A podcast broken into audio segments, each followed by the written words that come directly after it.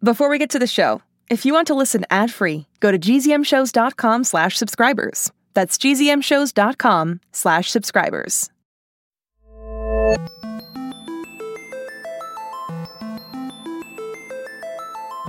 Hi, and welcome to the Alien Adventures of Finn Caspian. My name is Jonathan Messenger, and with me, as always, is my good buddy Bebop. Jonathan, I, I can't believe it. What, Bebop? It's just, it's so amazing. What is it, Bebop? They said it couldn't be done. Okay, Bebop, you're really blowing this out of proportion here. What's what's going on? Finally, we have some real writers on this podcast. Oh, I, I get it. I get it. I mean, the work that these listeners send in is just amazing. Finally, people who know how to write a story. Well, what about Bebop Tales, huh, Bebop? Those are not written stories, though. I'm more of a troubadour, a storyteller of old, a fireside raconteur. Okay, all right. That's enough. Anyways, Bebop is right. We have some amazing writers who listen to our show. These kids have written incredible endings to our last story. And so today we're going to feature some of those endings. And then tomorrow we'll have some more. We got over a hundred. So I don't know if we'll be able to get every single ending in, but we're going to shout out all of the great writers who sent in their endings. And then on Friday, we'll have a new fun story for you to write the ending of. That's also a really fun collaboration with a podcast pal of ours. So stay tuned for that.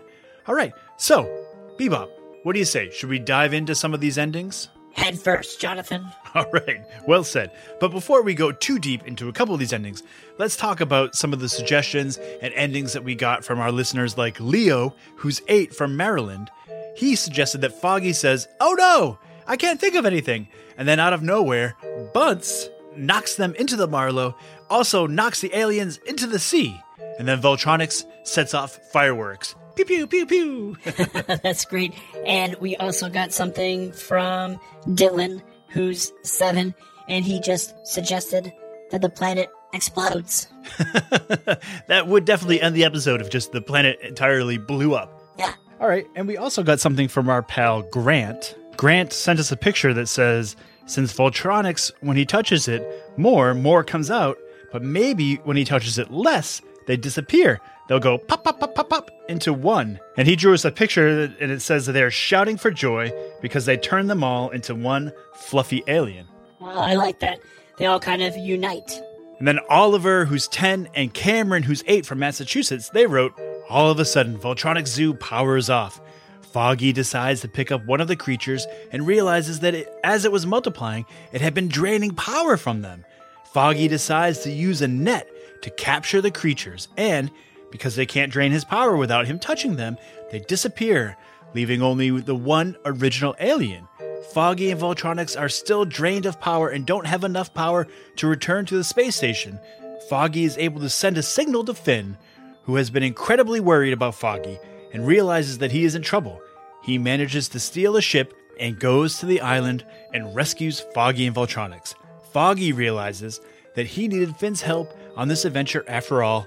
The end. That's a really great ending. So the problem is that if you touch them, they multiply. And so if you use a net, then you don't touch them.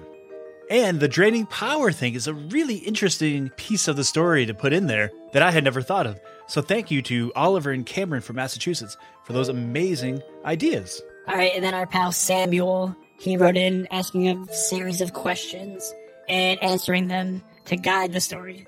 This is a really great way to write a story, kind of outline the issues and then how to solve those issues. Okay, take it easy, Jonathan. This is my turn.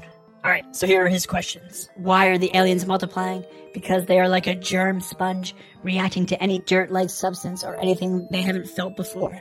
How can they stop the multiplying? Seeing as they're like a sponge, they could try to round them up without touching them. But when they touch each other, they become a giant version of the monster, becoming bigger and bigger the more they touch. Oh, cool. So that's a similar idea to our pal Grant. Still my turn, Jonathan. Thank you. All right, more questions. How can they decrease the population? Same way to stop the multiplying. The monster is intelligent enough to listen to voices but can't talk. Similar to the worm Lowly from Bebop Tales. They can only speak by being touched, which is a problem, seeing as they multiply by being touched. If you use a branch, though, you can hear them without them multiplying. P.S. Bebop, you should have a statue of honor. You're seriously a great robot to be owned by such a great person. Hey, wait, Bebop, did you just add that in? No, I swear it's in the story. Oh, okay. And then number five, who's going to solve the problem? I have an idea that Foggy's motivation is to impress Finn and do his job. Voltronics just wants to goof around and act like, well, Voltronics. They end up rounding up the monsters into the giant monster and using their booster and fighting techniques to hurt them. Then they fight the giant monster together. That's a really great outline for the ending. Thank you so much, Samuel. Yeah, Samuel, and thanks for my statue. All right, take it easy, Bebop. But I do want to say that I really appreciate that Samuel recognized Foggy's motivation and used that to come up with his ending. Great job. Cool. All right, let's have an audio ending from our pal Leo. I'm Leo Maxwell. This is my ending. How old are you? Five. And where do you live? Vancouver, Canada. Okay. They get a ray gun and multiply them back to normal. The end. Every story is better with a ray gun, Jonathan. I'm always saying that. you are Bebop, and great job, Leo. All right, I also want to say thank you so much to our pal Sophie, who drew an amazing ending for us, and Abigail, who's six from Charlestown, Massachusetts, who said that maybe Foggy and Voltronic should go up and tell Finn and his mom so they could try to help, and maybe Finn could try to catch them, and they could try to teach them how to m- try to make something that could catch them. And that's my idea. I love that idea. Thank you very much, Abigail. Thank you also to Abrielle from Jacksonville, Florida, for her picture. All right, and now we're going to do a couple of endings that are completely written by our listeners. And don't despair if you haven't heard your shout out yet. We'll be doing more of those, I promise you. So, this first ending is written by an author named Ellis, who is six and a half from Sacramento, California.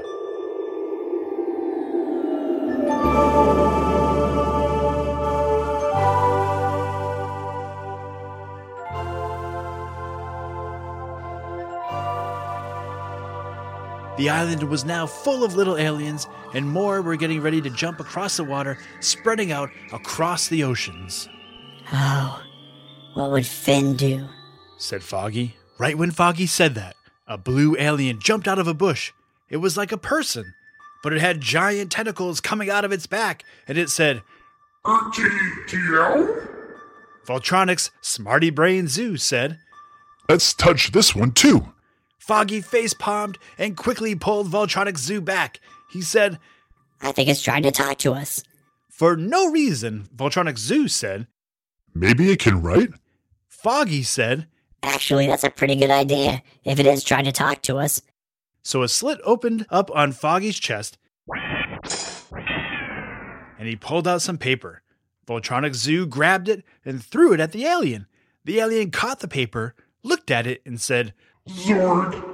Suddenly, purple goo spewed out of its finger until its whole finger was covered in it. It used it to write. I think I can help you with that alien problem. The alien picked up a small yellow chest from behind a bush. It had weird writing on it. The alien opened it up to reveal a blue eye. The blue alien took the eye out of the chest and pointed it at one of the multiplying aliens. A red laser shot out of the eye, and when it hit the little furry alien, it merged with another alien.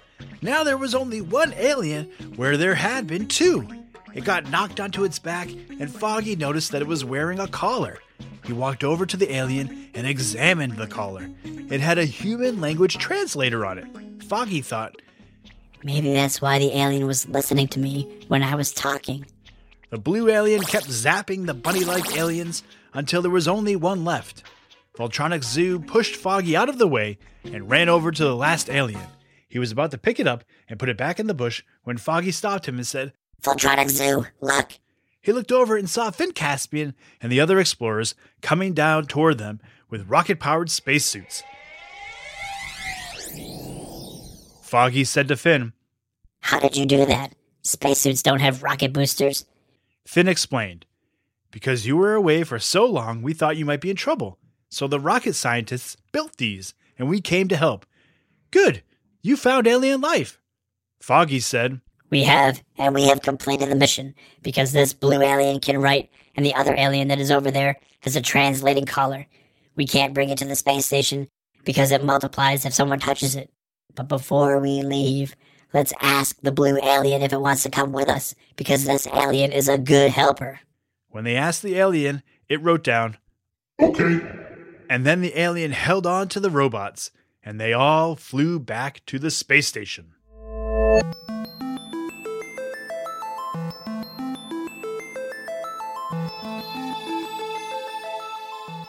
All right. Thank you, Ellis. That is a great ending.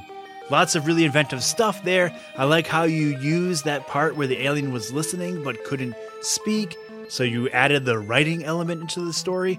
And an episode themed around writing. Genius. Thank you so much, Ellis. All right, and next up is an ending written by Lucy, who is nine from Connecticut. So let's rewind and see what Lucy has to say for her ending of Solo Robo.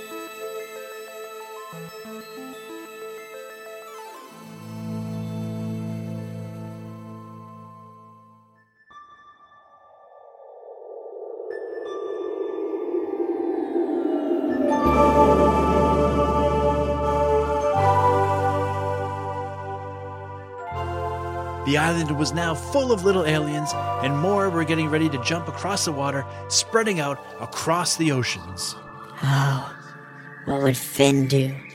said Foggy. I have an idea. Said Voltronics. Voltronics, my dear boy. Said Foggy. Let me think. But I have an idea. Said Voltronics. I do too. Said Foggy. What if we go up to the space station and get Finn? He always has great ideas. But I have an idea. Said Voltronics.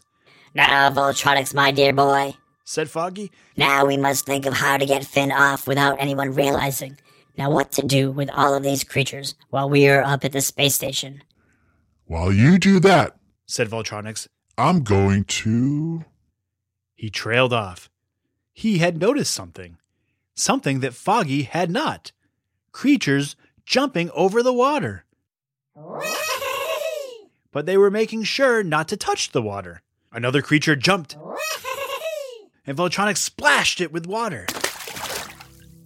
He didn't get himself too wet, though. He was smart enough to know that that would basically mean that he would need to go back to the robot room again, We could said Foggy. try to communicate just with Finn. Actually, no. He would need to be in his spacesuit for that. While Foggy was pondering it over, Voltronics put on his boosters, Voltronics, where are you going? said Foggy. My dear boy, it is not a time to get a nice view. But Voltronics was really trying to herd things back onto the one island. Whenever they jumped, they landed on his shoulders. So then others were jumping. Soon, all of them were jumping. Because he wasn't trying to pick them up, they weren't multiplying. Then, just as Foggy turned around, Voltronics had just turned off his boosters and fell into the water. Voltronics, I guess. said Foggy, annoyed. And that was the end of that. Voltronics would just need to go to the robot room again. But then Foggy saw there were no more creatures, Oh, said Foggy. I guess you did have a plan. Voltronics washed up on the beach, and Foggy tried, but didn't really do a very good job of fixing him. There were several things wrong, or didn't go well for Voltronics on the flight back. He seemed to not be able to sense direction, so Foggy had to hold on to him to make sure he didn't use his boosters to fly off to who knows where. Also, his voice was high. And one minor thing, he was talking utter nonsense. For one thing, when Foggy told him that he was going to hold on to Voltronics while they rocketed back to the Marlow, Voltronics' response was, I like to eat magazines! at which Foggy laughed and said, Voltronics, my dear boy, either you have gone completely crazy, or are speaking a different language, or, which is the more likely answer, really, really need to go to the robot room. and then again, on the way there, This is awful. This is wonderful. Dancing parrot. What? said Foggy, DVD. said Voltronics, Oh boy. sighed Foggy. When they returned to the Marlow, Finn was the first one who ran to greet Foggy. What happened to Voltronics? Finn asked. You probably won't believe me when I tell you this, but Voltronics actually had a pretty good idea. said Foggy. You gotta be kidding me, said Finn.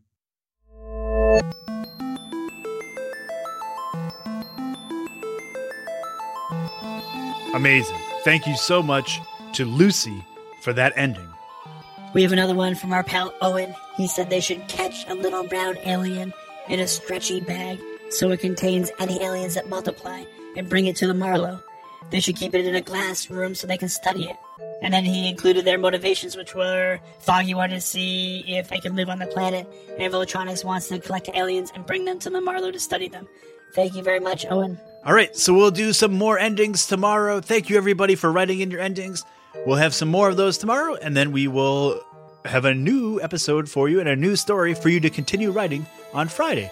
Thank you guys all so much. I hope everyone is staying safe and healthy and having fun with their families, and we will see you soon. And thanks for teaching Jonathan how to write. Yeah, thanks for that.